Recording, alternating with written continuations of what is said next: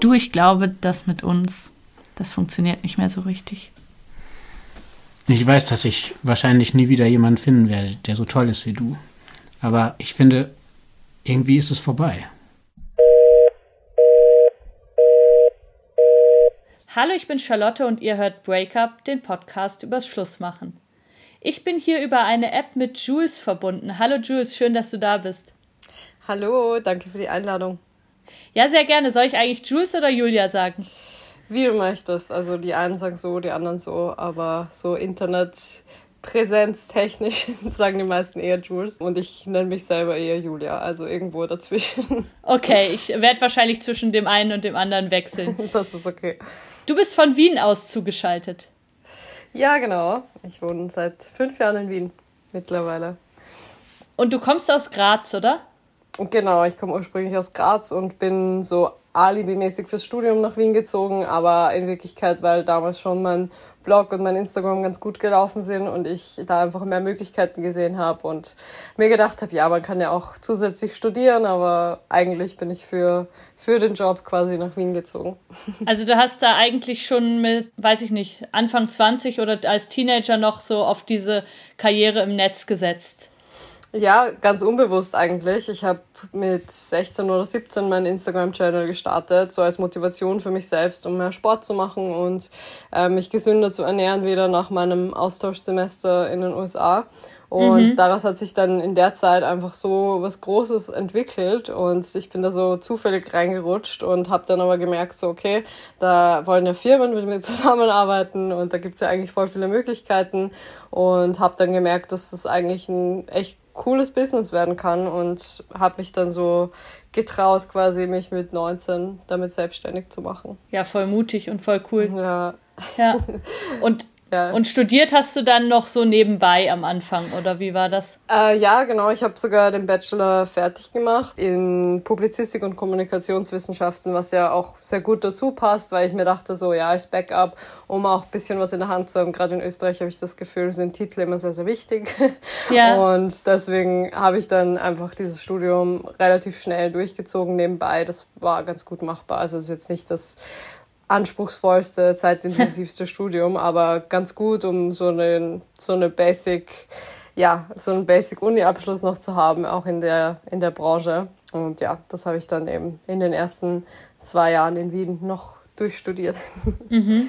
Und inzwischen lebst du ja von deinem Online-Auftritt. Du machst ganz viele unterschiedliche Dinge. Du hast einen Blog, du hast ein Instagram-Profil, du hast zwei Podcasts.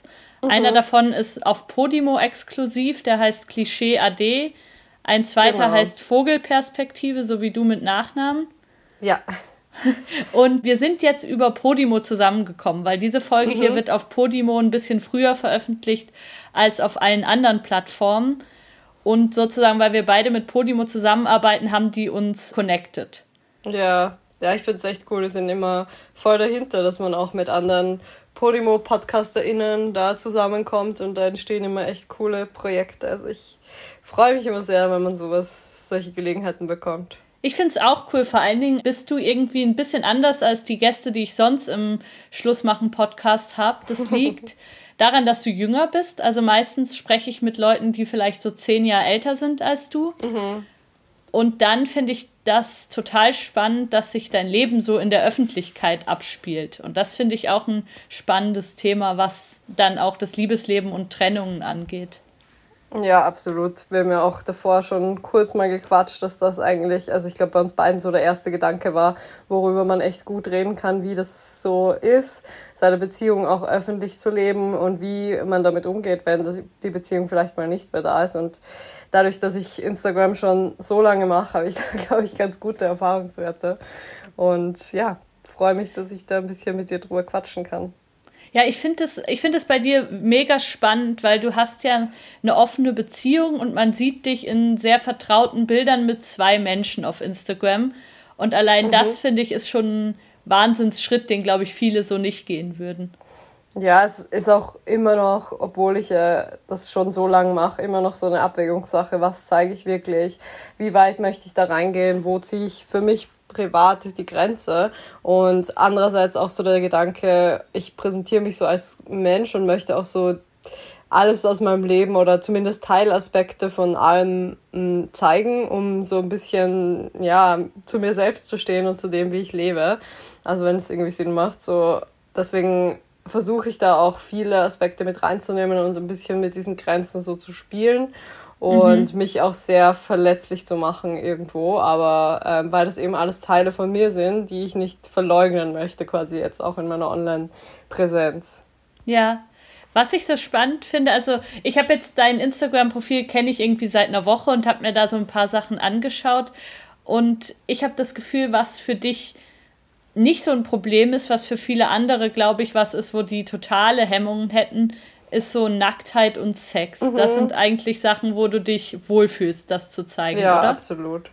Ja, ja ich glaube, ich bin da auch so reingewachsen, weil ich mir irgendwann mal gedacht habe oder mich so selber gefragt habe, okay, was ist eigentlich dabei? Und gerade wenn man jetzt so über Feminismus spricht und über Sexualisierung der Frau, dann finde ich den Aspekt oder das Argument, dass man, dass es einfach ein Riesenunterschied ist zwischen sich sexual zu fühlen und zu zeigen als Person selbst und sexualisiert zu werden von der Gesellschaft, ist einfach ein meilenweiter Unterschied. Und ich finde, das ist gerade so cool, das rauszugeben an die Menschen. Okay, du kannst dich selber als sexueller Mensch fühlen, kannst es auch nach außen tragen und kannst dich selbst so darstellen, aber es steht jemand anderem nicht zu, dich in diese Rolle zu drängen und dich quasi ja zu sexualisieren und deswegen mhm. finde ich da einfach den Schritt Nacktheit und auch Sexualität so ein bisschen ent zu enttabuisieren, finde ich sehr, sehr wichtig und habe auch das Gefühl, dass ich da, dass da noch sehr viel zu tun ist und dass man viel in den Köpfen der Menschen damit erreichen kann, wenn man das Thema anspricht.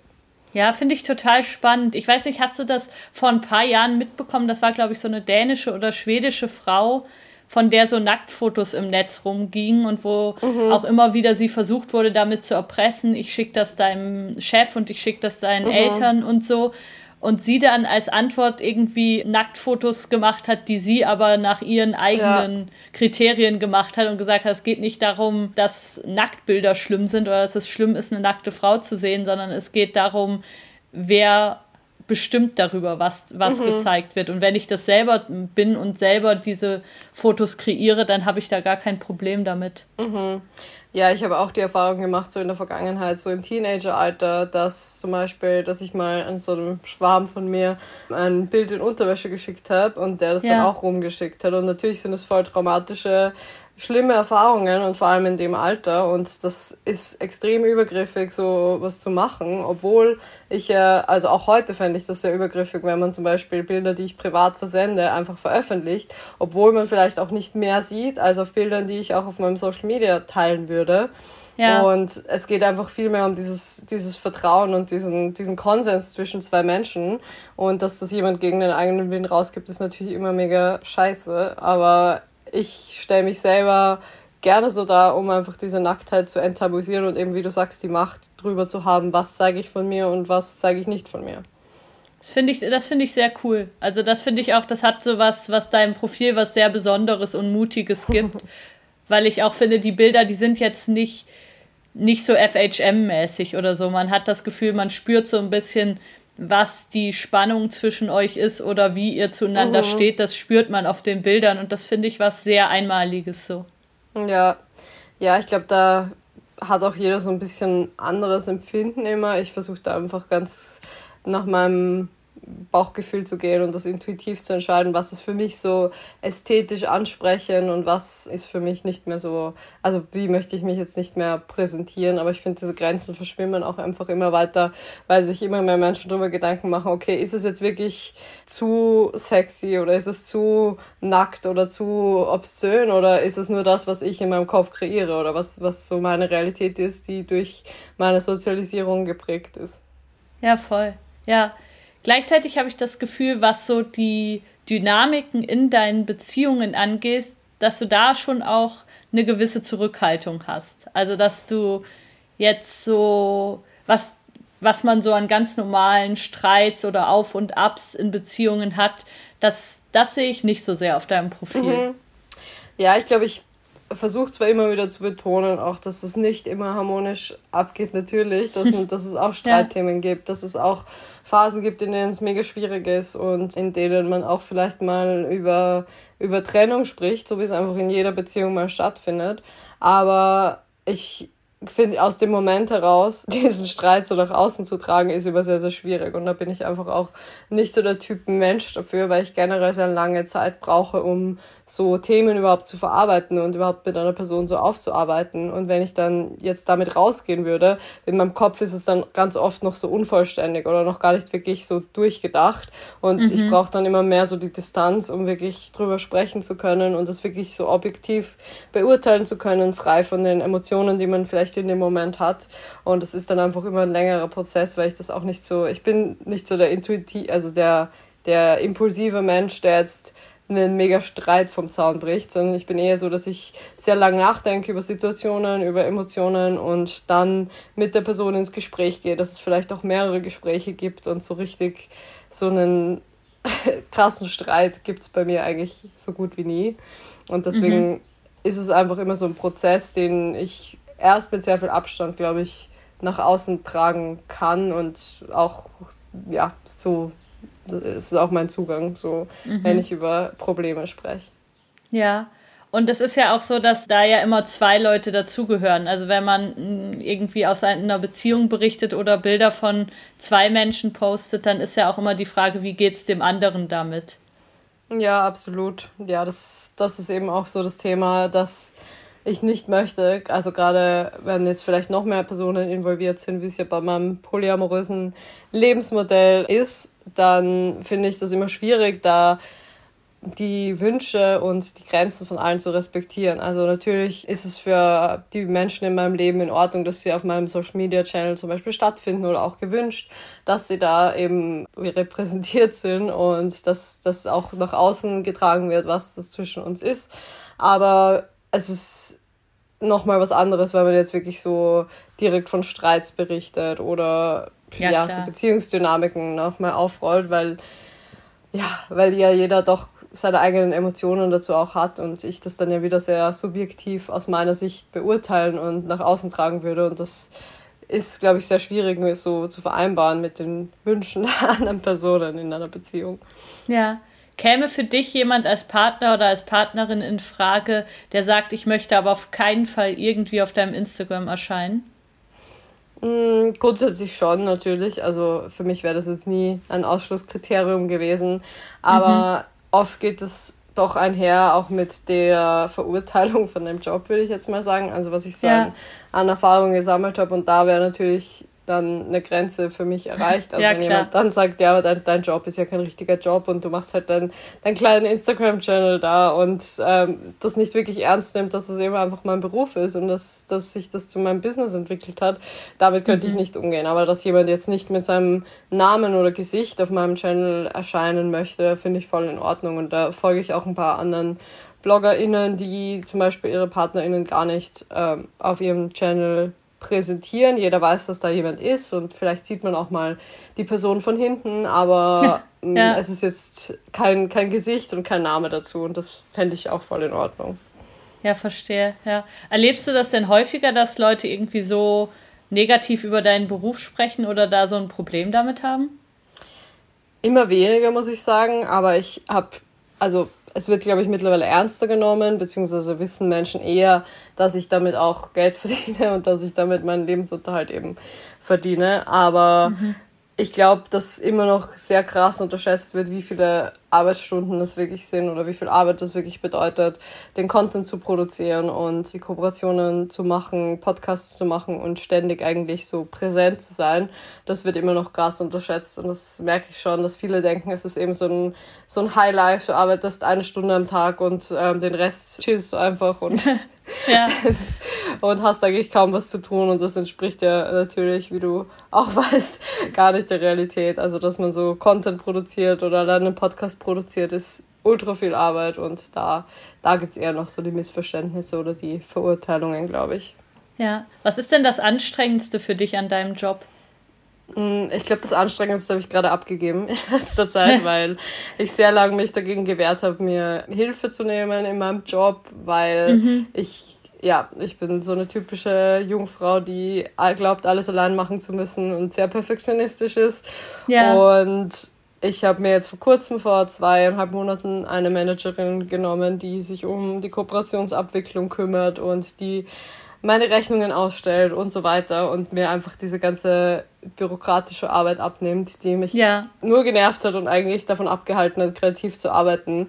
Und seitdem würde ich sagen, dass alles eigentlich sehr, sehr cool ist und, und entspannt abläuft. Und mhm. mir macht eigentlich echt, mir machen alle Aspekte von meinem Job Spaß. Also die monatliche Buchhaltung ist vielleicht ein bisschen anstrengend und natürlich kommen manchmal übergriffige Fragen aus der Community auch, aber im Großen und Ganzen kann ich mich eigentlich echt nicht beschweren.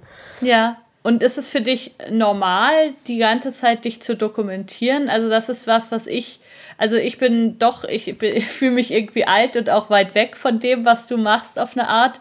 Und ich habe das Gefühl, mich würde das am meisten stressen, wenn ich denke, bevor ich mir Frühstück mache, muss ich das Frühstück jetzt noch schnell fotografieren und ähm, noch ein paar inspirierende Worte zu dem Frühstück finden und so. Das finde ich was, wo ich denke, boah, das würde mich so als die ganze Zeit unterschwellige Aufgabe, die immer da ist, würde mich das irgendwie stressen ich glaube, ich habe es schon ziemlich krass verinnerlicht. Das wird einfach so zum Automatismus mit der Zeit. Und deswegen denke ich da gar nicht mehr so bewusst drüber nach. Es gibt auch viele Momente, wo, also an den meisten Tagen fotografiere ich ja mein Frühstück zum Beispiel nicht. Oder ich, äh, ja. es gibt auch nicht so viel her, weil ich jeden Tag dasselbe frühstücke. Aber ja. ich nehme mir schon, also ich versuche schon teilweise bewusster zu trennen, ähm, wann ich jetzt zum Beispiel Fotos mache. Also für mein Feed, das ist nie so ein spontanes Ding, sondern das das ist dann ein, okay, heute mache ich Foto XY und dann wird auch dafür bewusst Zeit eingeräumt, wie eben für andere, wenn jetzt in irgendeinem anderen Job Inhalte produziert werden, der jetzt irgendwie mit Fotografie und Co. zu tun hat. Und bei Stories ist es einfach ein bisschen intuitiver und ich bin, glaube ich, generell eine Person, die sehr viel nachdenkt und sehr viele Gedanken zu verschiedensten Themen hat und teilweise kommt mir das sehr spontan, okay, darüber könnte ich mal quatschen und dann schreibe ich mir das auf oder es gibt irgendwelche Themen, die gerade auf Social Media allgemein präsent sind. Und dann wird darüber gesprochen. Also das ist mhm. alles sehr intuitiv und natürlich für mich schon, glaube ich. Ja, das ist ja auch was sehr Schönes auf eine Art, so was Selbstwirksames, wenn man selber über was nachdenkt gerade oder wenn man gerade ein gutes Gespräch mit jemand mhm. hatte, dass man die Gedanken dann auch teilen kann und dann kommt vielleicht noch was Gutes von jemand in einem Kommentar oder so, also dass man so das, was man gerade eh so im Kopf bewegt, irgendwie nach außen geben kann und teilen kann, das kann ja auch sehr schön sein. Ja, es sind ganz oft eben so Gedanken, auch die ich selber habe oder die irgendwie durch private Gespräche auch entstehen. Aber ganz ja. oft gibt es ja auch Inspiration von außen, also irgendwelche Nachrichten von Menschen, die die Fragen zu bestimmten Themen stellen oder ein Thema, das gerade aktuell ist, also sei es jetzt irgendein Gender-Thema oder Feminismus-Thema oder sonstige politische oder soziale Themen, da kursiert ja sehr viel, glaube ich, gerade in meiner Instagram-Bubble, weil ich da sehr mhm. vielen Menschen folge, die sich zu solchen Themen äußern und da gibt es dann irgendwie immer einen Anlass, über ein Thema zu sprechen, kommt mir vor. Mhm. Ja, das kann ich mir vorstellen. Du hast ja gerade auch angesprochen, dass ein Aspekt, der vielleicht nicht so schön an deinem Job ist, sind so übergriffige Fragen aus der Community oder von Leuten, die irgendwie meinen, sie haben jetzt ein Recht, das und das von dir zu wissen. Ich glaube, du hast das auch schon in Bezug auf eine Trennung erlebt, oder? Dass ja, da auf einmal Leute sich so reingemischt haben in was, was sie jetzt ja am Schluss doch nichts angeht. Mhm. Ja, ich war damals, als ich mit meinem Instagram begonnen habe, also mit 17, ähm, war ich gerade in einer Beziehung mit meinem Ex-Freund und mhm. wir haben eine fünfjährige Beziehung geführt, also von 15 bis 20 und wir haben uns dann eigentlich getrennt, als ich so ein Jahr in Wien, glaube ich, gelebt habe und mhm aus, einfach aus dem Grund, dass wir in, uns in sehr unterschiedliche Richtungen entwickelt haben und unterschiedliche Vorstellungen vom Leben hatten, wie es ja. eben so oft so ist, glaube ich, wenn man so mit der Jugendliebe zusammen ist. Man, es passt zwar menschlich eigentlich ganz gut, aber vielleicht hat man doch sehr unterschiedliche Vorstellungen, wie das eigene Leben und die Berufswelt und ähm, alles Mögliche ablaufen soll. Und so war das dann eben auch bei uns. Und dadurch, dass er davor sehr präsent war auf meinem Instagram, Instagram-Channel und dann sowieso schon weniger, als ich nach Wien gezogen bin und wir eine Fernbeziehung geführt haben und dann noch weniger, als wir uns getrennt haben und quasi nur mehr befreundet waren. Ja. Kamen dann natürlich Fragen aus meiner Community, okay, ja, bist du nicht mehr mit ihm zusammen? Und es waren wirklich jeden Tag 10, 20 Nachrichten von Menschen, die Boah, mich Hilfe, ständig drauf angesprochen haben, so, was ist mit ihm passiert oder, aha, jetzt doch eine Trennung, ich dachte große Liebe, also so auf diese Art immer in diesem, in diesem Aha. Tonfall und da merkt man dann eben doch, dass sehr viele, sehr vielen das Gefühl fehlt oder sehr viele glauben, sie haben Anspruch darauf, alles zu erfahren und alles brühwarm weitererzählt zu bekommen, wenn irgendwas Aktuelles passiert in meinem Leben und gar ja. nicht respektieren und verstehen, dass es vielleicht auch einfach emotional sehr, also sehr schwierig sein kann, sich nach fünf Jahren Beziehung von einem Menschen zu trennen. Vor allem aus Vernunft eigentlich zu trennen oder aus dem Grund, dass man sich einfach unterschiedlich entwickelt, dass man ja. auch trotz einer einvernehmlichen Trennung Liebeskummer haben kann und dass es eine schwierige Zeit sein kann. Da merkt man, dass den Leuten echt oft das Gefühl dafür fehlt und dass auf diese Art und Weise oft nachgefragt wird und damit werden meiner Meinung nach schon ziemlich krass Grenzen überschritten. Ja, voll. Ich stelle mir das super hart vor. Ich meine, das ist ja wirklich so 15 bis 20, das ist ja so die richtig erste große Liebe. Mhm. Und ich glaube, jeder, der das mal erlebt hat, weiß auch, wie weh das tut. Man erlebt irgendwie alles zum ersten Mal und ich glaube, das ist, das ist schon eine, für viele echt eine richtig krasse Erfahrung, wenn eben dann diese erste große Beziehung irgendwie kaputt geht. Ja, absolut. Vor allem, man hat so die Schulzeit gemeinsam erlebt, so den Schulabschluss. Man hat, äh, also wir hatten auch unser, unser erstes Mal miteinander und ja. es war eben auch so diese erste richtige Beziehung. Man hat so diese romantische Vorstellung, hey, es gibt nur diesen einen Mann in meinem Leben. Auch wenn, ja, jetzt, auch ja. wenn ich jetzt sehr weit davon entfernt bin, von, diese, von diesem Ideal. Aber damals war es für mich schon so ein Hollywood-Ideal. Und gleichzeitig hängt ja auch so viel dran an dieser Beziehung. Also auch in dem Alter ist man ja auch noch viel enger mit der Familie des Partners zum Beispiel. Ja. Ja, connected, würde ich jetzt mal sagen. Das ist, ja, wenn man eben noch zu Hause wohnt, beide wohnen noch zu Hause, man hat so die Familie des Partners so auch als zweite eigene Familie und allein solche Dinge finde ich in so einer Situation sehr schwierig und das war wirklich gar nicht easy für mich und ja, ich habe emotional damit zu kämpfen gehabt und wurde dann gleichzeitig aber auch ständig wieder darauf angesprochen und ständig daran erinnert, äh, dass ich mich jetzt dafür dazu äußern müsste und dass ich dann ein Statement abgeben muss. Und das war dann einfach sehr, sehr, ja, schwierig, will ich jetzt mal sagen. Ja, das glaube ich. Ja, und ich meine, es ist ja auch mit 20 eine Beziehung zu haben, die schon fünf Jahre ist, das ist ja auch was Besonderes. Also da ist man ja wirklich so das Traumpaar der Schule. Ja, ja ich glaube, daran hält man auch ziemlich fest. Also es war eben auch ja. dieses, dieses Ideal einerseits, ja, wir sind schon so lange zusammen und für so viele funktioniert das nicht, aber bei uns funktioniert es ja so gut. Und auch ja. dieses, ja, eben erster Partner und das ist die Liebe meines Lebens und wir bleiben immer zusammen, ist ja auch so ein Ideal, dass man irgendwie einfach durch Filme und Co. vermittelt bekommt. Und ich glaube, daran habe ich einfach auch sehr lang festgehalten. Und deswegen ja. war es doppelt schwierig, sich davon so zu lösen. Und ja. Kann ich mir voll vorstellen. Und vor allen Dingen du, also ich kann mir vorstellen, ich kenne jetzt diese alten Posts von dir nicht, aber wenn man dann so über seine Beziehung schreibt, dann hat man ja vielleicht auch noch gerade erst vor ein paar Monaten geschrieben, wie großartig alles ist und dass Fernbeziehung überhaupt kein Problem ist und dass man mhm. sich perfekt zusammen entwickelt, vielleicht auch, weil man es ein bisschen gehofft hat. Und dann ja. ist es irgendwie, was gerade noch irgendwo im Netz war, stimmt dann gar nicht mehr und so. Das kann ich mir auch noch schwierig vorstellen. Ja, absolut. Eigentlich kennt es ja jeder, glaube ich, dass ja. man, dass man, dass sich Meinungen oder dass, dass die eigenen Ansichten sich auch extrem verändern können oder dass man nie an einem Punkt ist, wo man sagt, okay, jetzt bin ich voll angekommen mit meiner Meinung und jetzt werde ich mich nicht mehr verändern. Ich glaube, an dem Punkt kommt man hoffentlich nie. Aber ja. als Influencerin oder als Person, die öffentlich auftritt, wird man oft so festgenagelt auf Aussagen, die man mal getätigt hat. Und Menschen erlauben einem nicht, dass sich Ansichten auch ändern können und dass man auch wachsen darf und dass man auch sich, ja, sich mal irren darf und vielleicht Situationen sich falsch eingeredet hat oder falsch interpretiert hat für sich selbst. Und dafür ja.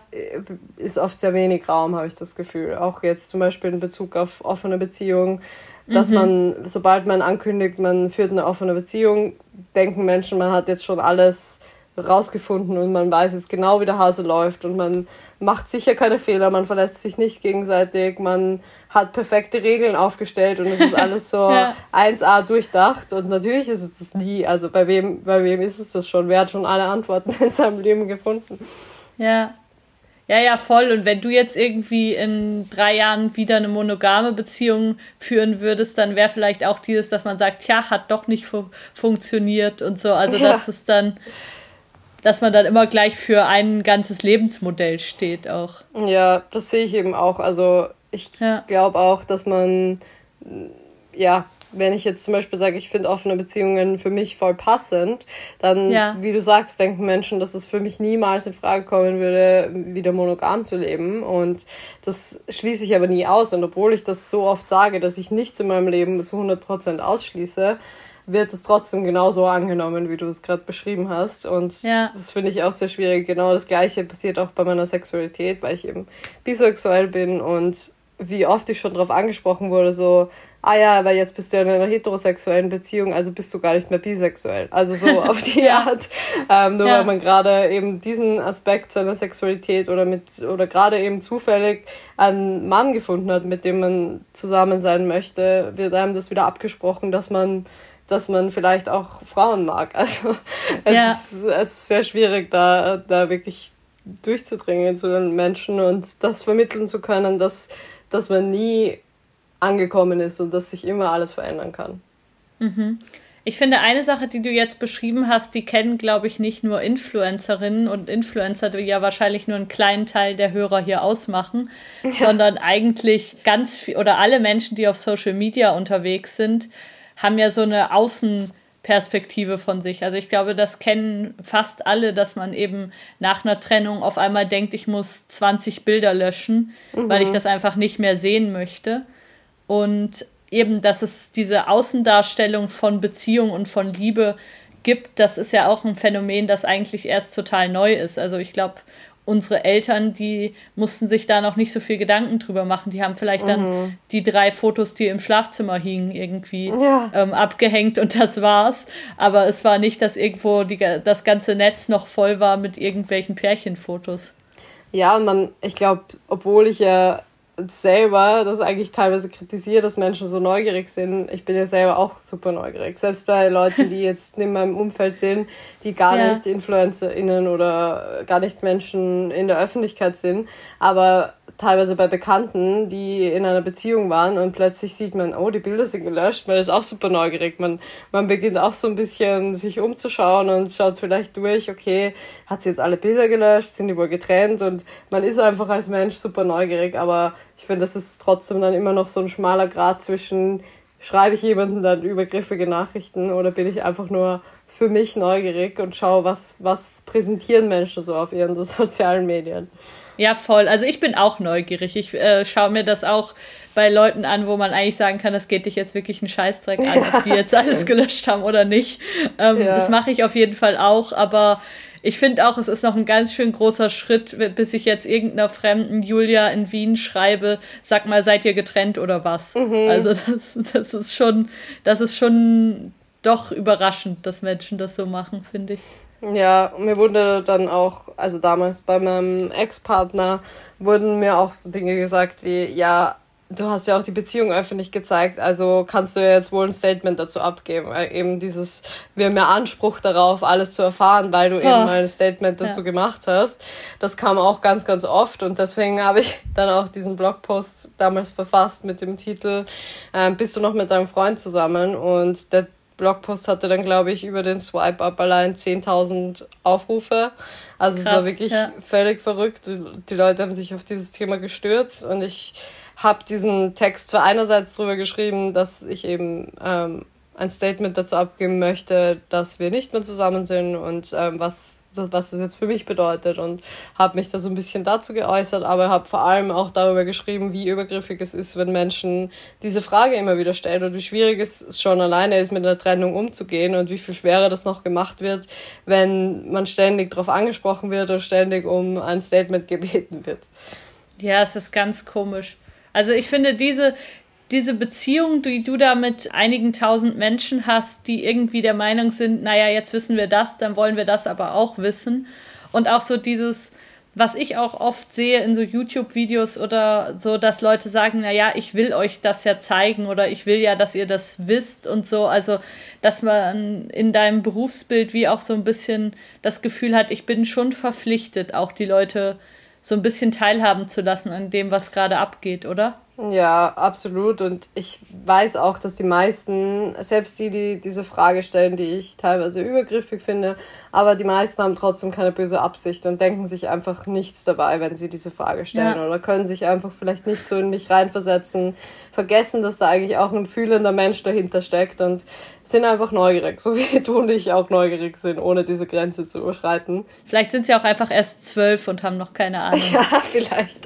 Aber ich glaube, es gibt halt doch auch dann vereinzelte Menschen, die wirklich nichts Gutes wollen und das merke ich dann auch immer wieder. Also es kam zum Beispiel auch vor bei meiner letzten Trennung, also beziehungsweise als ich dann schon so eineinhalb Jahre getrennt war und meinen jetzigen Partner kennengelernt hatte und wir waren gerade so in der Anfangsphase und ich habe ich bin zum Beispiel niemand, der jetzt das Bedürfnis hat, alte Bilder mit Ex-Partner von Social Media zu löschen. Also bei mir sind auch noch alle Bilder mit meinem Ex-Freund auf meinem Social Media zu finden. Mhm. Und die Person ist dann, also eine Person ist dann hergegangen und hat meinem jetzigen Partner ein Bild geschickt, wo ich mit meinem Ex-Freund zu sehen bin, wo drunter stand eben so, ja, Love of my life oder I love you oder irgendwie sowas auf die Art und Eieiei. hat ihm das einfach so kommentarlos weitergeleitet. Also es gibt eben einerseits die Menschen, die einem wirklich nichts Böses wollen und die einfach nur neugierig sind, aber zusätzlich auch Menschen, die vielleicht selber extrem unzufrieden sind in ihrem Leben, die davon getriggert sind, mich glücklich zu sehen oder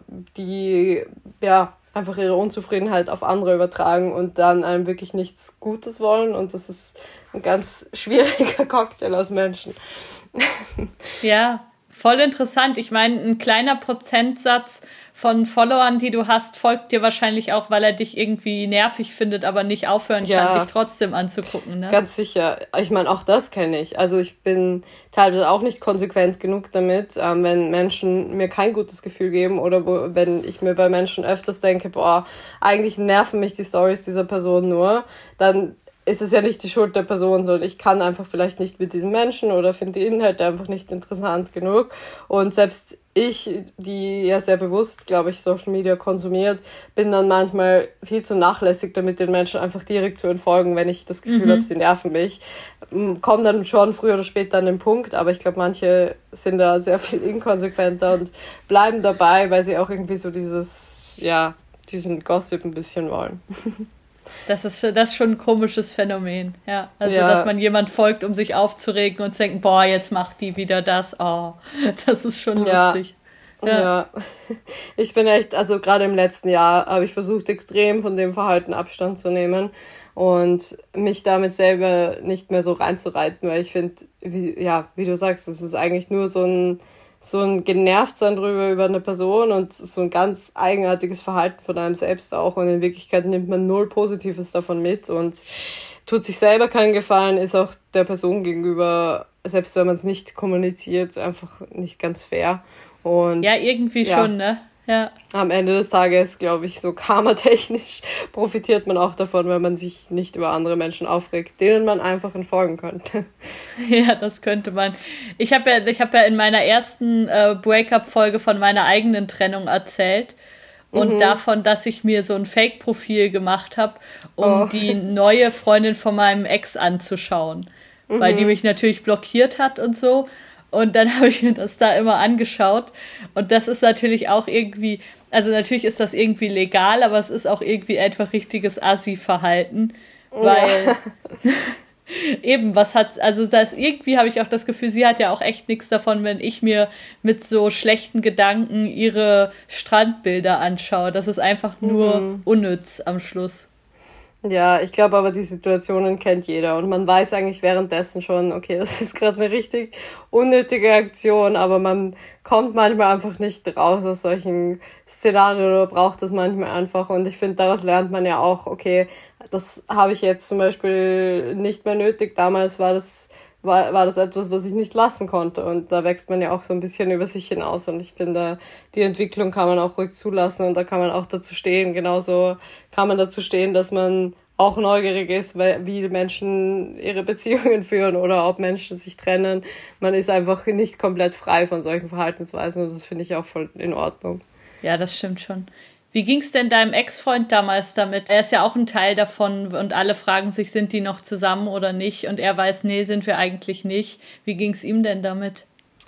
Ich glaube, für ihn war es in Ordnung, weil er so ein bisschen, ich würde sagen, er war generell ein sehr, oder ist ein sehr bodenständiger Mensch, der sich gar nicht so viel Gedanken drüber macht und der auch nicht so, selbst nicht so präsent war in dieser Social-Media-Welt. Deswegen wurde er relativ wenig damit konfrontiert und eher, ist eher durch meine Erzählungen überhaupt darauf aufmerksam geworden, was Menschen so, so drüber sagen. Und ja, es war, glaube ich, für ihn damals gar nicht so ein großes Thema. Okay, und er hat auch weiter in Graz gewohnt. Genau, genau. Also er ist ja. immer noch dort und wir haben auch immer noch Kontakt und sind sehr lange Zeit eigentlich sehr eng befreundet gewesen und ja. wir haben uns immer nur das Beste gewünscht. Ja. Wie ist, wie ist das für ihn, wenn er jetzt sieht, du lebst so ein ganz anderes Leben ähm, mit offenen Beziehungen und so? Also wir, wir sind ziemlich schnell, glaube ich, an den Punkt gekommen, dass wir einander nur das Beste wünschen und voll diese, diese Entwicklung einfach sehen, dass wir generell in andere oder andere ja, Meinungen oder andere Einstellungen zu solchen Themen haben und dass das voll in Ordnung ist. Auf der anderen Seite ist es, glaube ich, schon auch schwierig, was ich so mitbekommen habe, dass ich zum Beispiel eben drüber spreche, so ja, ich bin voll glücklich in einer offenen Beziehung, weil ich glaube, wenn man davor in einer monogamen Beziehung war, ist es sehr, sehr schwierig für den Ex-Partner, das nicht auf sich zu beziehen, dass es quasi nicht das richtige Lebensmodell war. Und das habe ich schon mal so ein paar Mal durchklingen hören, dass es dann irgendwie so ein bisschen so ein Gefühl von, ja, wo, wer ich da jetzt quasi verleugnet ist, wenn es okay. Macht. Ja. Aber ich glaube, das sind dann eher so Momente, die auch jeder kennt, dass man vielleicht kurz mal Dinge auf sich bezieht, die man gar nicht auf sich beziehen müsste. Das mhm. ist dann eher so das Thema. Aber in Wirklichkeit sind wir, glaube ich, beide sehr zufrieden in unserem Leben, die sehr unterschiedlich jetzt sind und sind beide glücklich damit, dass wir, dass wir einander glücklich sehen. Ja, das ist schön. Das ist schön. Aber ich kann mir auch vorstellen, dass das für jemanden, der aus in einem anderen Modell irgendwie lebt, dass das für ihn schon auch fremd einfach sein kann. Ja, absolut. Also ich ja. glaube auch generell, weil Graz ja doch auch eine kleinere Stadt ist, da einfach weniger diese Offenheit auch gelebt wird und es einfach mehr so ein Ding ist, so dieses Kleinstadtding, man, man redet übereinander, jeder kennt jeden und es wird sehr, sehr viel gelästert. Das ist natürlich in Wien auch so und ich sage auch immer wieder, dass Wien echt ein Dorf ist und äh, am Ende des Tages kennt jeder jeden auch. Ja. Aber es ist trotzdem einfach offener. Menschen kümmern sich weniger drum, wie andere leben. Es ist jetzt nicht so wie in Berlin, glaube ich, dass man, mhm. dass es einem so ganz egal ist, wie was die Person neben dir jetzt macht oder wie Person XY lebt. Aber so irgendwas dazwischen. Also jetzt einfach offener und toleranter und jeder ist mehr mit sich beschäftigt und weniger mit dem Leben von anderen. Mhm. Wie ist das denn, wenn du in die Kleinstadt zurückgehst? Ist es dann so, dass die Leute finden, du bist jetzt völlig verrückt geworden oder? Ich habe nicht das Gefühl, dass es so an mich herangetragen wird, aber ich glaube, es wird schon viel geredet. Also es wäre jetzt, glaube ich, ja. ich glaube, es wäre utopisch zu glauben, dass es nicht so ist, weil ich natürlich sehr offen darüber kommuniziere, wie ich so lebe und ein ganz anderes Leben lebe als zum Beispiel ehemalige KlassenkollegInnen von mir, die noch in der Heimat geblieben sind und zum Beispiel monogame Beziehungen führen. Ja, einfach nur ihr, ihr Leben so weitergelebt haben, wie ich es damals vielleicht auch mhm. gemacht habe. Und ich habe mich ja doch in eine sehr andere Richtung entwickelt.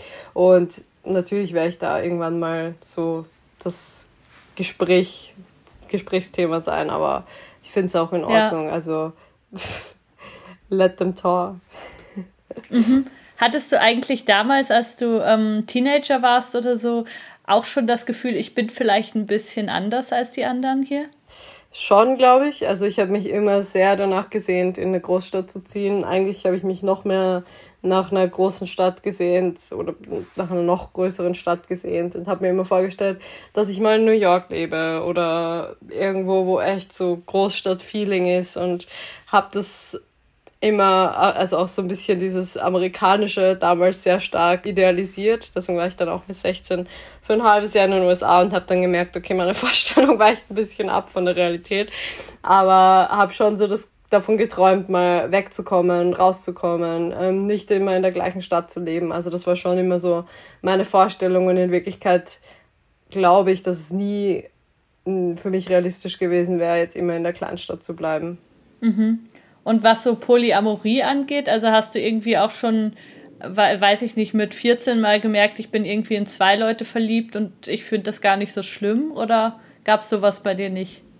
Ich glaube, ich habe immer gemerkt, dass ich absolut kein eifersüchtiger Mensch bin und dass ich ja. sehr, sehr viel Freiheit zulassen kann, dass ich auch sehr offen darüber sprechen kann. Zum Beispiel in einer Partnerschaft, ja, ich finde Person XY mega attraktiv oder ich könnte mir vorstellen, mit der Person zu schlafen und mhm. dass man einfach super offen über sowas spricht, was, glaube ich, in vielen Beziehungen auch gar nicht stattfinden darf. Also da wird es schon schon als ganz schlimme, schlimmer Betrug gesehen, wenn man jemand anderen ähm, attraktiv findet.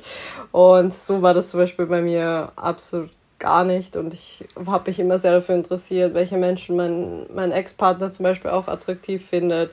Und ja. da waren so die ersten Ansätze von ein bisschen einer offeneren Einstellung. Ja. Aber so wirklich entwickelt hat sich das, glaube ich, dann erst mit meinem jetzigen Partner, dass ich ja, dass ich da so reingewachsen bin und auch so mit meinem Freundeskreis, wo eben sehr viele Menschen auch aus der LGBTQAI-Community sind und mhm. ja, gerade da findet so ein offeneres Beziehungsmodell ja öfters statt. Ja, du wirkst auch sehr selbstbewusst eben gerade was Sexualität angeht. Ich glaube, das ist auch nicht was, was jetzt jeder jungen Frau so geht. Ja, ich glaube, ich habe nie wirklich so ein Problem damit gehabt oder habe eigentlich immer sehr, sehr offen darüber gesprochen, habe immer gerne neue Erfahrungen gemacht und habe mir auch schon sehr früh, glaube ich, darüber Gedanken gemacht, dass ja eigentlich nichts dabei ist. Also ich habe mich immer gefragt, warum Sex so tabuisiert wird, wenn jeder oder so gut wie jeder jede Sex hat. Also es ja. hat für mich nie so ja. wirklich Sinn gemacht, warum, warum das so ein Thema ist und warum man da nicht einfach offener darüber sprechen kann. Und ja, habe da immer schon sehr wenig ja, Berührungsängste gehabt. Ja, ich mache mit meinen Hörern manchmal so Treffen und habe so vor anderthalb Wochen eins zum Thema eben Polyamorie gemacht. Mhm. Und da hat eine Frau referiert, die ist schon ein bisschen älter, so Anfang, Mitte 40. Und die hat auch gesagt, dass vielleicht bei ihr auch das Besondere war, dass sie einfach nie wirklich schlechte Erfahrungen gemacht hat. Also, dass mhm. ja viele Frauen irgendwie auch gerade so in den ersten Erfahrungen, wenn sie sehr jung sind, irgendwie Dinge erleben, die nicht so schön sind. Das muss jetzt gar nicht irgendwie eine Vergewaltigung sein, aber einfach mhm. Sachen, wo man sich irgendwie übergangen gefühlt hat oder wo man sich furchtbar geschämt hat oder wo einem mhm. wehgetan wurde oder so. Und dass dann einfach sich nicht so eine nicht so eine unverkrampfte Beziehung auch entwickeln kann zur Sexualität oft. Ja, das glaube ich auch. Also ich habe auch sehr positive Erfahrungen gemacht, so auch in den, in den ersten Jahren meiner Sexualität und mhm. habe, glaube ich, einen sehr guten Rahmen gehabt, auch in meiner früheren Beziehung, um über Sex zu sprechen, um Wünsche und Grenzen zu kommunizieren und es war ihm immer sehr viel, ja, Bereitschaft da, neue Dinge auszuprobieren, sich auf die andere Person 100% einzulassen und gemeinsam auch die ersten Erfahrungen zu machen. Ich glaube, das ist auch einer der Gründe, warum mein Start ins Sexleben das sehr, sehr positiv war, weil wir eben gemeinsam so die ersten Erfahrungen gemacht haben und das uns, ja, das für uns beide eben neu war und dadurch ist man einfach, glaube ich, sehr respektvoll und sehr vorsichtig und mhm. das war eine sehr positiv prägende Zeit, glaube ich. Ja, ja, das finde ich auch. Das ist auch positiv so an dieser ersten Liebe und an diesem ersten, wenn es eben für beide irgendwie alles noch so unerforschtes Terrain ist irgendwie, das kann schon sehr toll sein. Das war ja, bei mir absolut. auch so. Ja. ja, das ist echt schön. Ja, voll. Wie siehst du es denn für dich weiterhin, äh, wenn du jetzt so sagst, wie werde ich mein Beziehungsleben, mein Sexleben in Zukunft kommunizieren auf Instagram und Co? Hast du das Gefühl, das kannst du noch 20 Jahre so weitermachen oder hat das für dich ein Ablaufdatum? ich glaube, ich versuche mir immer sehr wenig Gedanken darüber zu machen, wie sich das so weiterentwickelt, weil ich mich da immer ziemlich schnell verstricke oder auch sehr schnell Dinge überdenke. Ich muss echt sagen, in meinem Leben ist bisher alles sehr intuitiv abgelaufen und ich habe nie wirklich bewusst entschieden, okay, ich gehe jetzt den und den Weg, sondern teilweise ist es ganz anders gekommen, als ich gedacht habe und in dem Moment hat sich's richtig angefühlt und dann bin ich eben diesen Weg gegangen und deswegen auch beruflich sehe ich das genauso und mit dem, mit dem, was ich jetzt mache, wenn, wenn es noch 20 Jahre funktioniert oder auch auf anderen Plattformen oder irgendwie in diese, in diese Richtung weiterläuft, dann bin ich voll froh drüber. Ich könnte mir aber auch vorstellen, dass man zum Beispiel daraus einfach nochmal andere Gelegenheiten oder dass sich daraus andere Gelegenheiten ergeben. Zum Beispiel könnte ich mir gut vorstellen, ein Buch zu schreiben über Sexualität oder über Polyamorie und vielleicht so ein bisschen mehr in diese AutorInnen-Richtung oder KolumnistInnen-Richtung zu gehen. Und das lasse lass ich mir eigentlich komplett offen. Ich arbeite extrem gerne in der Social Media Branche und ich kann mir auch gut vorstellen, immer weiterhin offen über das Thema Sex und Beziehung zu reden. Aber ich, ja, versuche mich da gar nicht zu sehr zu stressen mit irgendwelchen Vorstellungen, wie ich das genau haben möchte. Mhm. Ich finde, das ist auch so das Schöne an deinem Beruf, dass du quasi eben deinen Interessen einfach nachgehen kannst. Also ich habe, wenn ich das richtig gesehen habe, hast du ja am Anfang dich auch sehr so auf das Thema Essen konzentriert und auch ein Kochbuch geschrieben. Mhm, genau. Und eben, wenn sich die Interessen wandeln und man irgendwie jetzt an einem anderen Punkt ist, dann kann man ja einfach auch über andere Themen sprechen, andere Bücher schreiben und so weiter. Und das finde ich ja. ist, ein, ist ein cooler Aspekt an deinem Beruf auf jeden Fall. Absolut. Ja, ich, ich glaube, ich bin auch jemand, der ein sehr starkes Urvertrauen in die eigene Person und ins eigene Können hat. Und ich weiß einfach, dass ich viele Dinge ganz gut kann und dass sich daraus immer irgendwas entwickeln kann, dass mir auch Social Media sehr, sehr viele Türen öffnet. Und deswegen mhm. bin ich da sehr zuversichtlich. Ich habe auch eine Zeit lang vor eineinhalb Jahren zum Beispiel mehr so Social Media Management für andere Firmen gemacht, habe deren Instagram-Channels so am Anfang aufgebaut und Ach, cool. hatte auch ja. daran mega viel Spaß, einfach so Fotografie und Social Media für andere zu machen. Also allein sowas mhm. würde ja so viel hergeben, dass man auch daraus wieder seinen, seinen Lebensunterhalt verdienen kann. Und ja. andererseits gibt es auch eben die Möglichkeit mit Schreiben oder den eigenen Channel weitermachen oder was auch immer noch kommen mag. Es entwickeln sich ja auch immer mehr neue Medienformate. Ja, voll. Und ich meine, du bist 24, oder? Ja, genau. ja, ich meine, da verdienen viele noch gar kein Geld. Ja, eben. Also ich stehe ja. jetzt doch schon über fünf Jahre sehr gut mit beiden Beinen im Berufsleben und ja. habe eine ganz gute, solide Basis geschaffen und deswegen mache ich mir da gar keine großen Sorgen, dass sich da immer irgendwas ergeben wird. Gäbe es so einen Plan B, irgendeinen ganz anderen Beruf, den du auch cool fändest?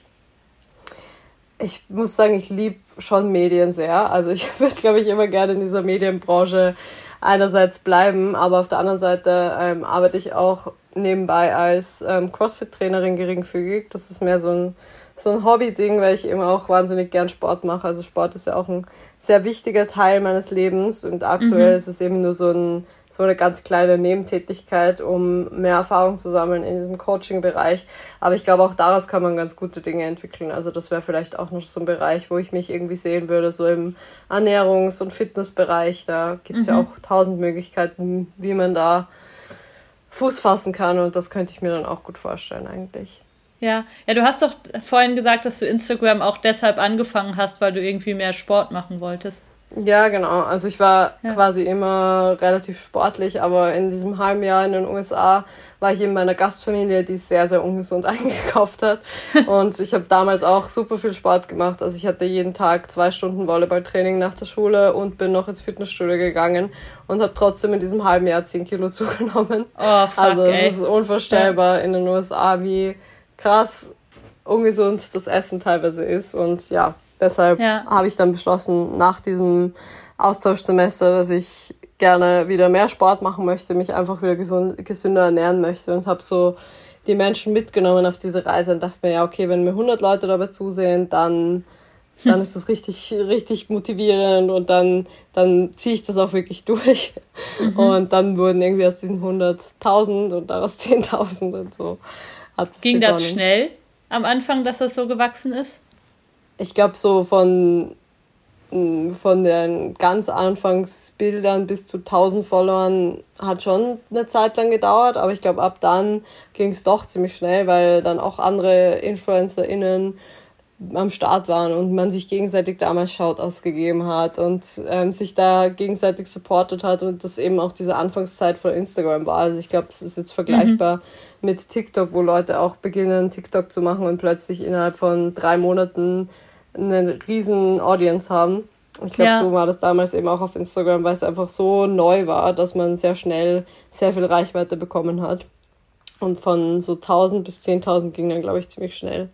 Ja, und ich finde auch dieses, diese Situation, in der du da warst, also ich kenne das auch noch aus der Schule, dass Leute eben aus den USA zurückgekommen sind und auf einmal dick waren. Ähm, das ist auch was sehr, sehr relatable irgendwie. Ja, ich, vor allem, ja. das war so lustig, weil ich mir damals so fest vorgenommen habe, auch davor, ja, ich bin sicher nicht eine von denen, die so zunimmt, weil ich eigentlich sehr viel Wissen auch über Ernährung hatte. Nur ist es einfach daran gescheitert, dass ich nicht wirklich die Wahl hatte, was ich esse und mir das einfach ja für mich eingekauft wurde von meiner Gastfamilie, einfach für mich mitgekocht wurde und oftmals dann auch die Portionen irgendwie so wenig sättigend waren, weil die Nahrungsmittel einfach so wenig Nährstoffe haben, dass man dann erst recht an die Snackschublade wieder gegangen ist oder beziehungsweise eher an den Snackschrank, der riesig war. Und so war das dann einfach sehr schwierig oder unmöglich, das einzuhalten und dann nicht zuzunehmen. Und ich glaube, es ging dann auch relativ schleichend. Und als ich dann zurückgekommen bin, dachte ich mir doch so, oh, okay, es ist jetzt nicht mehr so ganz, ganz das, wie ich, wie ich war, als ich weggefahren bin. Ja, ja, klar. Das ist lustig. Ich frage immer am Schluss der Aufnahme, ob es was gibt, was du deinem Ex-Freund noch sagen wollen würdest. Gibt es da was bei dir? Eigentlich was sehr Positives. Lustigerweise genau darüber haben wir, habe ich letztens auch mit meinen Freundinnen gesprochen, weil wir dieses, wir haben dieses We're Not Really Strangers, dieses Kartenspiel, und da war ja. genau diese Frage drauf. Ja. Und ich habe damals gesagt, so, dass ich ihm sagen würde, danke, dass wir gemeinsam so viel wachsen durften weil wir uns zwar dann schon irgendwann in andere Richtungen entwickelt haben, aber sehr, sehr viel Wachstum auch gemeinsam durchgemacht haben und uns in diesen fünf Jahren enorm weiterentwickelt haben, uns gegenseitig extrem unterstützt haben und eine sehr, sehr positive, schöne Zeit gemeinsam hatten. Also ich glaube, das wäre das, was ich, was ich ihm sagen würde. Voll schön. Das ist, glaube ich, eines der schönsten Statements, die ich hier je hatte an den Ex-Partner. Meistens ist es doch ein bisschen durchwachsener. Nee, ich muss echt sagen, wir haben uns auch extrem im Guten getrennt und waren danach eben, wie gesagt, sehr gut befreundet, auch eine Zeit lang, also sehr eng. Wir haben jetzt immer noch hin und wieder Kontakt, aber gerade so im ersten halben Jahr nach unserer Trennung haben wir teilweise fünfmal die Woche eine Stunde telefoniert und uns über alles ausgetauscht, auch so über Dates und Co. und waren da einfach extrem gut befreundet und sind da wirklich positiv auseinandergegangen und da gab es nie wirklich so Groll oder Streit oder sonstiges, sondern man hat sich ja. immer gegenseitig gegönnt, dass man sich weiterentwickelt und auch neue Menschen kennenlernt. Cool. Das ist wirklich, das ist wirklich außergewöhnlich, finde ich, dass man so direkt nach der Trennung so sagt, ah cool und das freut mich und der klingt ja toll und so. Ja, ja, ich glaube, das ist auch so aus, also sehr aussagekräftig, wenn man sich so mein jetziges Lebensmodell anschaut und diese Situation damals. Ich glaube, ja, kann man sich schon denken, dass ich da vielleicht auch von dafür bin, für so ein Lebensmodell, wie ich es jetzt habe. Ja, klar, ja. Dass ihr irgendwie beide dann nicht mega eifersüchtig wart mhm. und so. Ja, ja, genau. Ja, und das hat viel mit Selbstbewusstsein zu tun. Also ich glaube, dass eben so wie du lebst, da muss man eben das Selbstbewusstsein haben, dass man denkt, auch wenn der jetzt jemand anders datet, die wird mich schon nicht ersetzen, weil ich weiß schon, wer ich bin und was er an mir ja, hat. Genau. So. Ja, genau. Ja, ist eine ganz große Frage von Selbstwert, glaube ich, dass man, dass man erkennt, dass man sehr, sehr viel wert ist als Person selbst, aber auch der anderen Person sehr viel geben kann und ja, dass, dass man eben nicht so leicht austauschbar ist, sondern ein toller Mensch für sich. Ja. Ja, das ist was, das ist was Schönes, wenn man so leben kann. Und das ist mhm. ja auch, was du schon auch versuchst mit deinem Instagram-Profil, so auch gerade den jungen Menschen, die dir folgen, auch ein Stück weit mitzugeben, dass sie auch diese, diesen Blick auf sich selber haben, oder? Ja, genau. Also auch für monogame Beziehungen. Ich versuche das auch immer zu vermitteln, dass ich nicht nur für alle Menschen spreche, die offene Beziehungen führen, sondern dass ich auch glaube, dass man in monogamen Beziehungen sehr viel von dieser Einstellung äh, mitnehmen kann und sich da eine Scheibe quasi auch davon abschneiden kann, mhm. wie man zu sich selbst steht und dass man eben Eifersucht äh, nochmal versucht, Eifersucht anders zu sehen oder diese, diese Partnerschaft anders zu sehen, auch wenn sie monogam ist. Und ja, da einfach glaube ich, sehr, sehr viel mitnehmen kann. Ja. Vielen Dank, Jules. Es hat mir sehr viel Spaß gemacht mit dir. Danke dir. Es war echt voll das schöne Gespräch. Cool. Ich freue mich das sehr. freut mich. Super, dann danke, dass ihr bis hierher zugehört habt. Ihr könnt diesen Podcast wie immer unterstützen auf Patreon oder auf PayPal. Die Links dazu findet ihr in den Show Notes. Ich werde auch das Spiel, was Jules gerade erwähnt hat, We're Not Really Strangers, das werde ich auch nochmal verlinken. Und wenn ihr das hier auf Podimo hört, dann hört ihr es schon eine Woche früher. Alle anderen auf Spotify und Co. eben jetzt. Vielen Dank fürs Zuhören. Vielen Dank, Jules. Ich wünsche dir noch einen ganz schönen sonnigen Sonntag in Wien. Mach's gut. Vielen Dank, wünsche ich dir auch. Danke. Ciao, ciao. Tschüss.